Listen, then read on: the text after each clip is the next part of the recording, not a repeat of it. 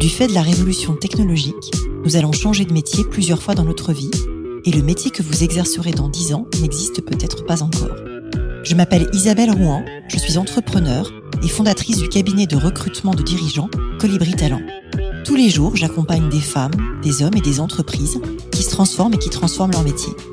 Avec ce podcast Les métiers du futur, je vous propose de rencontrer des dirigeants, des entrepreneurs, des chercheurs, bref, des personnes inspirantes qui vont partager avec vous leur parcours et leur vision du futur de leur métier. Bonjour à toutes et tous et bienvenue dans le podcast Les métiers du futur. Aujourd'hui, je reçois Samir Amelal. Samir, on s'est rencontrés il y a quelques années quand tu travaillais chez Full Six. Tu as déjà piloté les stratégies data chez Publicis, Avas et La Redoute avant de rejoindre Auchan Retail France comme Chief Data Officer en 2022, puis d'être nommé Chief Information Officer. L'épisode d'aujourd'hui est donc consacré au futur des métiers de la data. Bonjour Samir. Bonjour Isabelle. Écoute, bienvenue au micro du podcast. Je suis ravie que tu sois venu aujourd'hui. T'as bravé les grèves, t'as bravé tout ça. T'es venu de Lille, donc on va déjà commencer par saluer ça. Et pour commencer, j'aimerais que tu nous expliques un peu ton parcours perso et ce qui t'a amené à consacrer justement toute ta carrière à ces sujets de la data. mon parcours perso, c'est surtout un parcours de geek, si je puis dire. C'est vrai que je me suis retrouvé dans la data parce que je suis assez passionné par l'informatique et les maths. Euh, voilà. Et T'as une formation en maths et en informatique. C'est ça. Puis j'ai complété par une école de commerce parce que je voulais rendre ça un peu concret. Donc euh, un master de e-business à Schema Business School. Mais c'est vrai que je fais ça depuis toujours. J'ai été ingénieur de recherche dans les télécoms. Ensuite j'ai rejoint le groupe Publicis où j'ai été d'abord chef de projet, puis ensuite jusqu'à DGA d'une filiale euh, qui s'appelle Epsilon aujourd'hui, qui fait de la data et de la tech, et puis ensuite euh, CDO de Publicis France, ensuite DG d'une filiale du groupe Avas qui faisait du digital et de la data. C'est à ce moment-là qu'on s'est rencontrés. Exactement. Puis ensuite la Redoute en tant que Chief Data Officer, et puis me voilà chez Auchan. Alors justement, qu'est-ce que tu fais chez Auchan? C'est quoi le quotidien d'un Chief Data Officer? Et après, tu nous raconteras le Chief Information Officer puisque tu as changé de poste depuis que tu es arrivé là-bas. Mais raconte-nous les deux. Tout à fait. Alors Chief Data Officer, c'est la personne qui est en charge d'extraire de la valeur depuis la donnée. Il y a plusieurs façons de le faire. La donnée, c'est de l'information. En fait, cette information est produite dans les systèmes d'information. Elle est produite parfois à l'extérieur de l'entreprise. Donc, on doit extraire cette information et en faire quelque chose d'intelligible, d'actionnable. Alors, soit pour prendre des décisions, des décisions qu'on n'avait pas auparavant. Par exemple, avant, il me fallait peut-être plus de temps pour savoir que j'avais une rupture de stock ou ce genre de choses. Aujourd'hui, grâce aux nouvelles technologies, je peux le savoir en temps réel. Puis ensuite, on utilise aussi ces données pour entraîner des algorithmes, développer de ce qu'on appelle l'IA, pour automatiser des choses, rendre des choses plus efficientes, produire des informations qu'on n'était pas capable de produire avant parce que ça dépend de beaucoup, beaucoup de variables, beaucoup de tenants et d'aboutissants. Et ça, on est capable de le faire grâce à la data et ça nous rend plus efficaces mais ça impacte aussi beaucoup l'entreprise. Donc c'est toujours connecté au business et toujours dans une recherche d'efficience. C'est ça qui est clé. Exactement. Ça touche à tous les métiers, des RH en passant par la logistique. Le marketing, bon, c'était un des premiers métiers qui s'était intéressé à la data et ça touche vraiment, encore une fois, à tous les métiers euh, de l'entreprise. Et alors, qu'est-ce que ça change d'être ensuite Chief Information Officer? Comment, comment les deux s'articulent? Alors il y a un lien très fort parce que comme je le disais tout à l'heure, une partie des informations, des données qui sont produites dans l'entreprise sont produites dans les systèmes d'information, comme son nom l'indique. On a plein de logiciels pour faire euh, la paye, pour manager un entrepôt de logistique, pour animer une campagne marketing. Tous ces logiciels communiquent entre eux parce que le travail du marketeur s'arrête pas là où commence celui du logisticien. Par exemple, quand je fais une campagne, il faut pouvoir ensuite approvisionner les magasins pour que le produit soit bien en magasin. Si t'as une rupture, ça marche tout de suite beaucoup moins bien, ça te beaucoup moins des clients en magasin. Et ensuite, si on n'a pas le produit, ça devient vite problématique. Donc euh, voilà, c'est un peu comme ça que fonctionnent les systèmes d'information, via des dispositifs qui communiquent entre eux, qui produisent de l'information. Et ensuite, cette information, en data, elle est réexploitée, elle est réutilisée, soit pour faire du reporting, de l'alerting, entraîner des algorithmes, faire de la modélisation statistique, des probabilités. Toutes ces informations, on les réutilise dans une direction data. Donc, on distingue données opérationnelles dans le système d'information et données analytiques chez le Chief Data Officer. D'accord. Alors tu parles beaucoup d'entraîner les algorithmes. Je pense que tu me vois venir. Il y a un mhm. algorithme dont on parle beaucoup en ce moment qui est ChatGPT. Pardon pour cette question d'actualité. Mais qu'est-ce que tu en penses justement de ces changements-là? Est-ce que c'est vraiment une révolution? C'est quoi ta vision du truc? Alors oui, c'est une révolution. En revanche, les gens qui, comme moi, font ce métier depuis un moment sont pas surpris par l'arrivée de ChatGPT parce que c'est pas vraiment nouveau.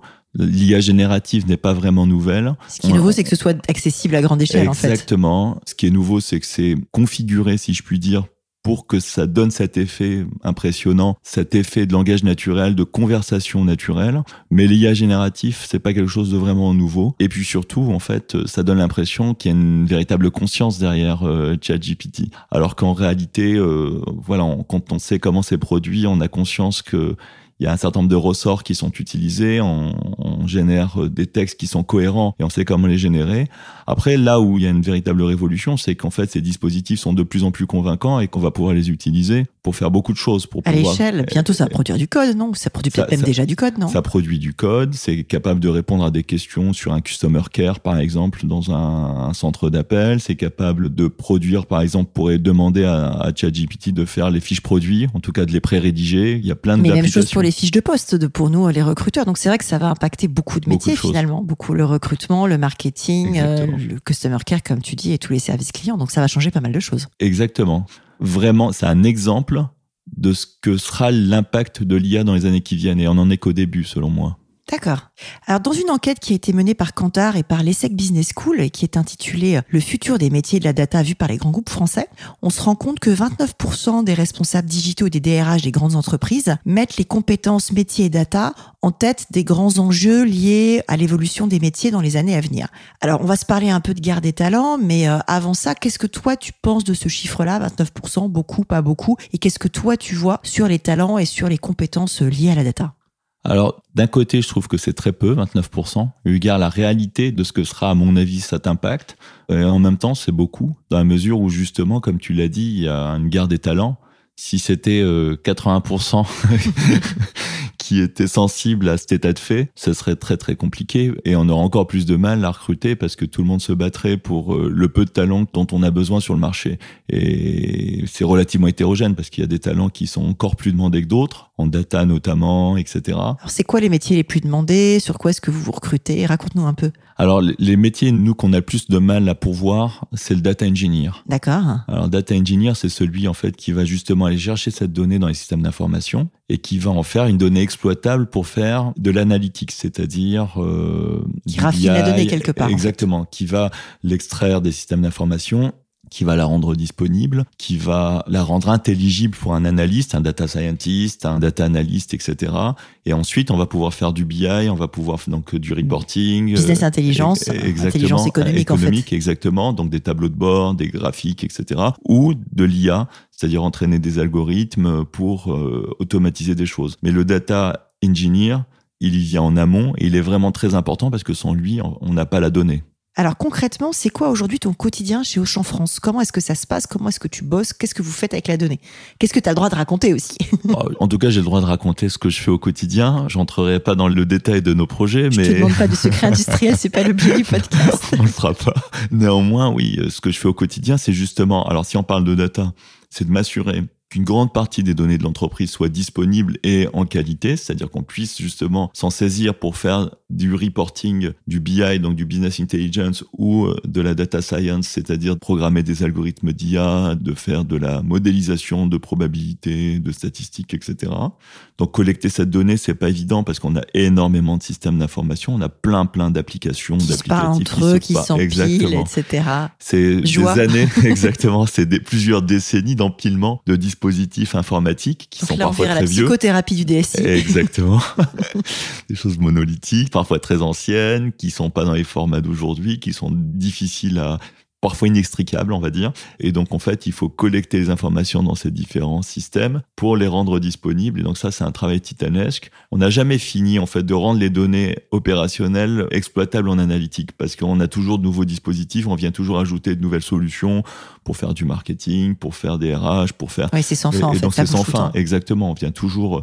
Mais l'idée, c'est d'avoir à peu près 75-80% des données disponibles en permanence, en fait, dans une plateforme data analytique en temps réel, et puis après, les opérationnels s'en saisissent et, font ce qu'ils ont à faire. Exactement. Une fois que j'ai fait mon algorithme, etc., j'ai une boucle de rétro euh, implémentation où je vais implémenter en fait l'algorithme dans les systèmes opérationnels. Et alors concrètement, comment est-ce que la data contribue à la croissance économique du groupe Auchan. Est-ce que tu as des cas d'usage que tu peux partager qui sont dans le domaine public de façon à ce qu'on comprenne comment concrètement ça s'applique? Oui, sans dire comment on a fait, il y a plein de cas d'usage qu'on est en train de déployer. Par exemple, euh, on déploie un outil qui nous permet de détecter l'élasticité prix D'accord. Et ça nous permet de savoir à quel moment on doit faire un gros effort sur le prix, c'est-à-dire baisser le prix euh, très fort. Pour faire plus de volume. Exactement. Alors c'est gagnant-gagnant parce que nous on fait plus de volume, donc on se rattrape sur la masse de marge. On perd en marge unitaire, mais on se rattrape sur la masse. Et puis les clients, du coup, ont un produit moins cher et donc ils, quand ça a vraiment une importance pour eux, et donc ils peuvent euh, acheter des produits auxquels ils n'ont pas forcément accès. Euh. Donc aujourd'hui, une partie de votre politique de prix, elle évolue par la donnée. Exactement. Et donc c'est un algorithme qui est assez complexe en fait euh, qui nous permet d'être assez précis dans la gestion de notre politique de prix parce qu'en réalité le prix d'un produit, c'est pas quelque chose d'isolé. C'est-à-dire que si je baisse le prix d'un produit, je peux avoir un impact sur l'achat d'un autre produit qui est dans la même gamme, qui est dans une oui, gamme. Oui, de la cannibalisation, t'as des transferts. Exactement, ce qu'on appelle l'élasticité croisée. Donc c'est des choses un peu complexes, mais c'est grâce à des algorithmes qu'aujourd'hui on gère ça efficacement, par exemple. Et le prix, c'est le même dans tous les magasins. Alors question de néophyte, hein, pour le coup. Euh... Alors pour l'instant, c'est à peu près le même dans tous les magasins. D'accord. Mais euh, c'est pas quelque chose. Euh, on le fait comme ça par commodité. C'est pas quelque chose auquel on est forcément très attaché. D'accord. Et alors, c'est quoi ta vision du futur des métiers de la data? On a parlé du data engineer, du data scientist et ainsi de suite. Comment est-ce que tu vois évoluer ces métiers? Parce que déjà, il y en a, il y en a plusieurs, comme tu l'as indiqué. Mm. Comment est-ce que ça va se passer euh, demain, après-demain? Alors c'est très intéressant parce qu'en fait, euh, j'ai été séduit il y a quelques années déjà, il y a plus de dix ans, et j'ai vu justement changer les paradigmes en data. Avant, quand j'ai commencé à travailler, on, appelait ça un data miner, par exemple quelqu'un qui faisait des modèles, etc. Après, on a appelé ça un data scientist. Ça, ça a quoi, 15 ans, 20 ans? C'est ça, une, quinzaine d'années, 15-20 ans, c'est ça. Pardon, on est en train de discloser ton âge, mais c'est pas grave. C'est ça. je m'excuse. Bon, j'ai 46 ans, je le dis, il y a pas de Mais c'est vrai que on appelait ça euh, data miner. Les paradigmes ont évolué. On a vu apparaître euh, ce qu'on a appelé les data lake. On Alors, explique ce que c'est qu'un data lake. Je suis pas sûr que nos auditrices et auditeurs sachent tous ce que c'est. Un data lake, c'est quoi? C'est avant en fait. un lac de données. Un lac de données. Tout à fait. C'est un lac de données. Et avant, quand on voulait utiliser euh, des données pour faire de l'analytique, c'est-à-dire du BI ou de la data science, c'est-à-dire de l'IA ou ce genre de choses, on faisait ce qu'on appelait de l'ETL, extract, transform, load. C'est-à-dire que j'extrayais les données des systèmes d'information, je les transformais pour les rendre conformes à mon utilisation et je les chargeais dans une base analytique. Ensuite, quand on s'est retrouvé avec une masse considérable de données, et puis du temps réel. Et du temps réel. Avec le mobile, avec tout ça. Exactement, c'est devenu quelque chose de très différent parce que à l'époque on parlait des big data d'ailleurs, mmh. on a changé le paradigme. Donc là on est 2010, un truc comme ça. C'est ça, et on s'est mis à faire de l'ELT, extract, load and transform. Pourquoi? Parce qu'en fait je savais pas ce que j'allais faire de cette masse de données. Mmh. qui d'un coup me tombait dessus et auquel j'étais confronté et donc j'avais pas besoin de forcément les transformer en amont je savais pas justement quelle était la nature des transformations que j'allais faire. Donc j'extrais la donnée, je la charge dans une base à plat, un data lake. Je les déverse dans un lac en fait, et après, et après je réfléchis et je transforme pour voir ce que je vais en faire en fait. D'accord. Et c'est là qu'elle travaille d'ailleurs une grosse partie du travail de data engineer. C'est-à-dire qu'en fait, il se saisit d'une donnée brute qu'on a déversée dans un lac de données et on la transforme pour la rendre exploitable, pour faire de la data science ou de. Donc ça, c'est des paradigmes qui ont évolué, ce qui a fait qu'on a vu apparaître le métier de data engineer qui allait faire justement cet extract load et puis se transforme ensuite dans un, une séquence différente. Là, depuis peu, on voit apparaître le métier d'analytics engineer, parce qu'en fait, on ajoute des couches sémantiques sur les données, qui fait qu'on peut les manipuler sans connaître le code.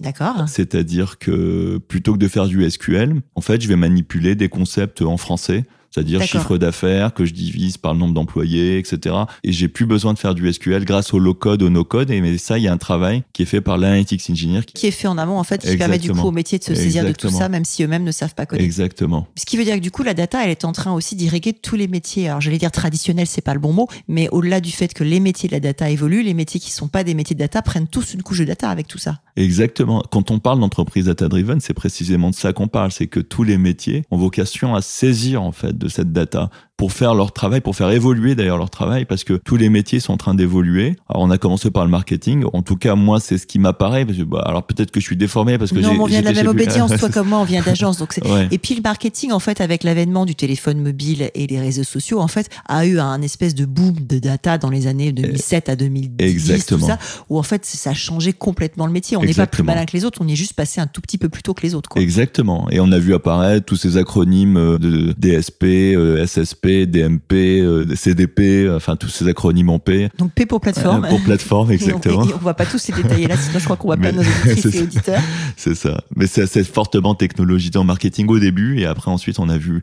Maintenant on le voit apparaître dans tous les métiers. Tous les métiers sont en train de se entre guillemets technologiser. J'ai pas d'autres termes plus jolis, mais voilà, la technologie prend une part importante dans tous les métiers.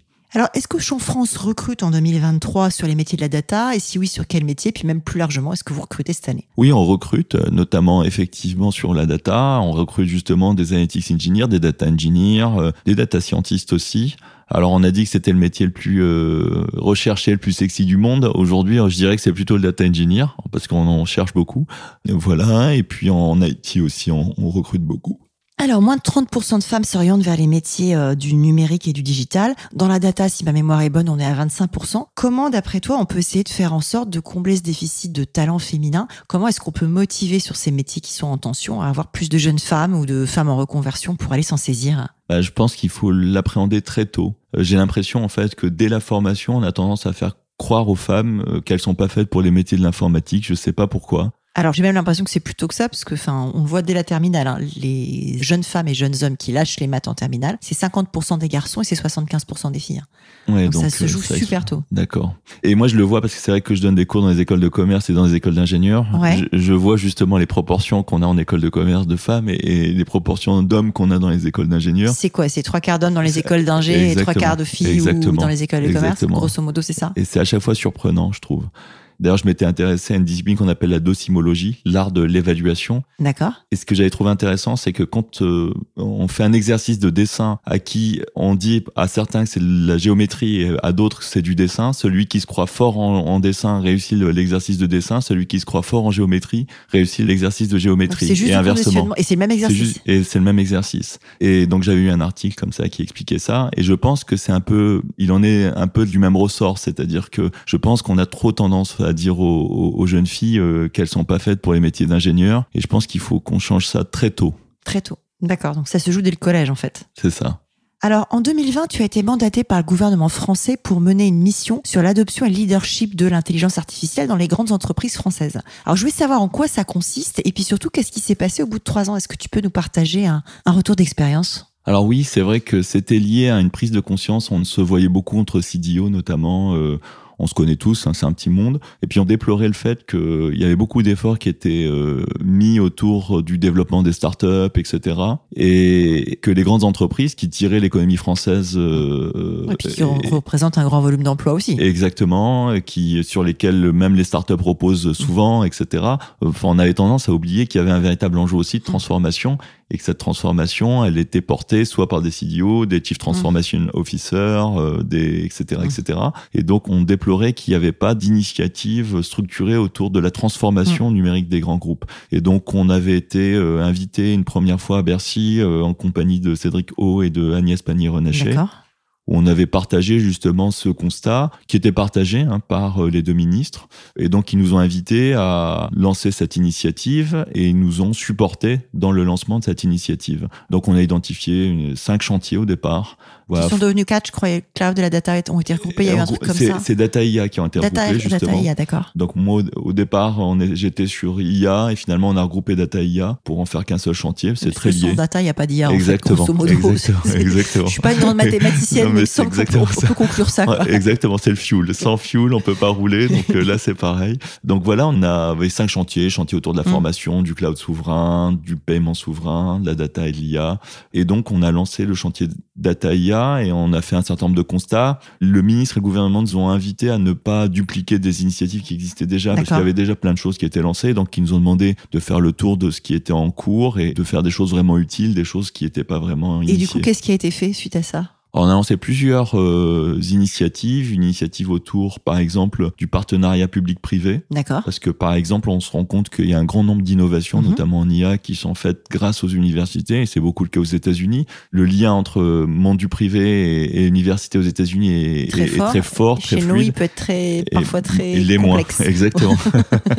et donc, on a essayé de lancer des choses. Et, en gros, des collabs entre des labs de recherche et des boîtes. Exactement. Il y a eu une initiative autour de la formation en IA et en data. Il y a une autre initiative qui vient de sortir que j'ai menée avec euh, Guy Lam, qui est la Chief Data Officer de Natixis, autour du partage et de la valorisation des données. Parce qu'on a parfois du mal à valoriser la donnée comme un actif euh, j'allais dire comptable de l'entreprise.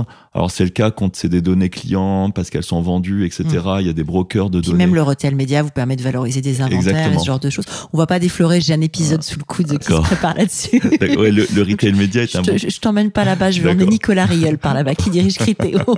Sinon on fait 4 heures d'épisode et je plante ton agenda. Euh, écoute, pas de problème. Je pense qu'avec Nicolas ça sera très intéressant. Donc ne déflorons pas le sujet. Mais c'est vrai qu'on a quelques données qu'on peut valoriser parce qu'elles ont un, une valeur marché et qu'elles sont valorisées mark to market, c'est-à-dire elles sont vendues, notamment les données marketing. Il y a plein de données qui ne sont pas valorisées. Et par exemple, on vend une entreprise ou on compte pas en fait cette donnée dans ouais. l'actif. Elle n'est pas dans l'actif en Exactement. fait. Donc on a questionné ces sujets-là. Donc faire de la comptabilité extra-financière pour les données RSE et pour la data d'une manière générale. Exact. Pour l'instant, c'est pas encore le possible, mais en tout cas, on a questionné ce sujet, on a essayé de l'analyser et de proposer des premières pistes et d'inciter les entreprises à partager les données, à, les, à, à se les échanger, moyennant contrepartie évidemment.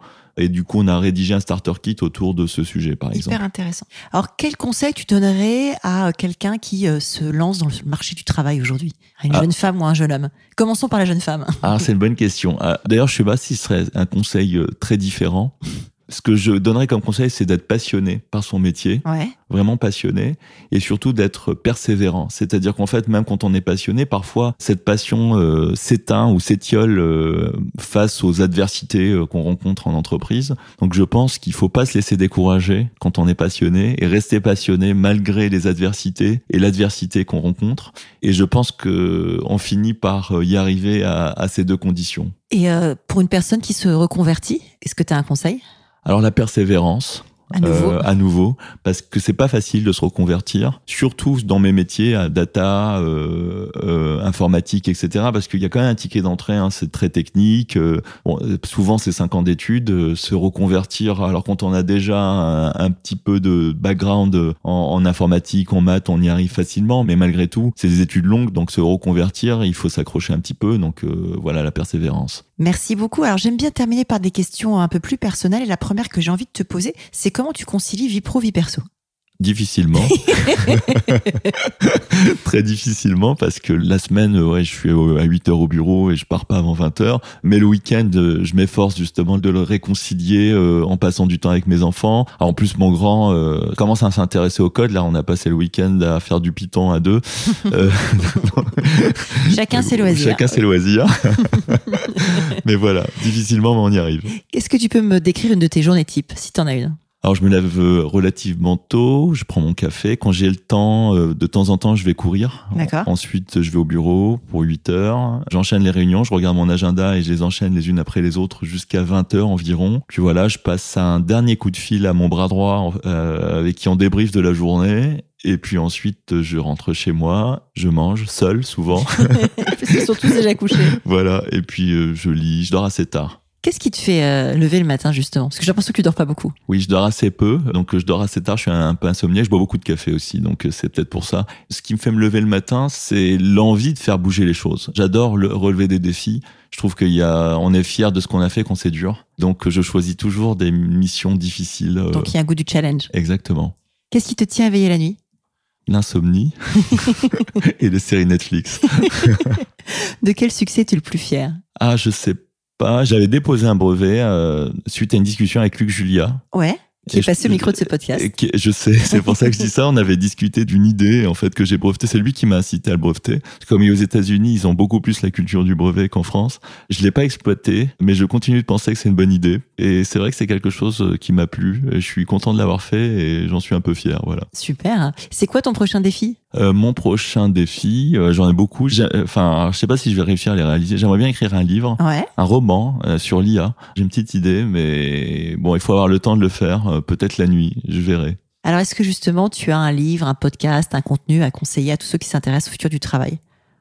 Alors, euh, en dehors du tien, euh, il y a peut-être le podcast de Manuel Davy. Manuel Davy. Du, de la Cité de l'IA. C'est quelqu'un que je côtoie dans le nord de la France. Euh, la Cité de l'IA, c'est une initiative du MEDEF Nord. D'accord. Et il fait un podcast sur l'IA et la data et justement sur l'impact de l'IA dans les entreprises.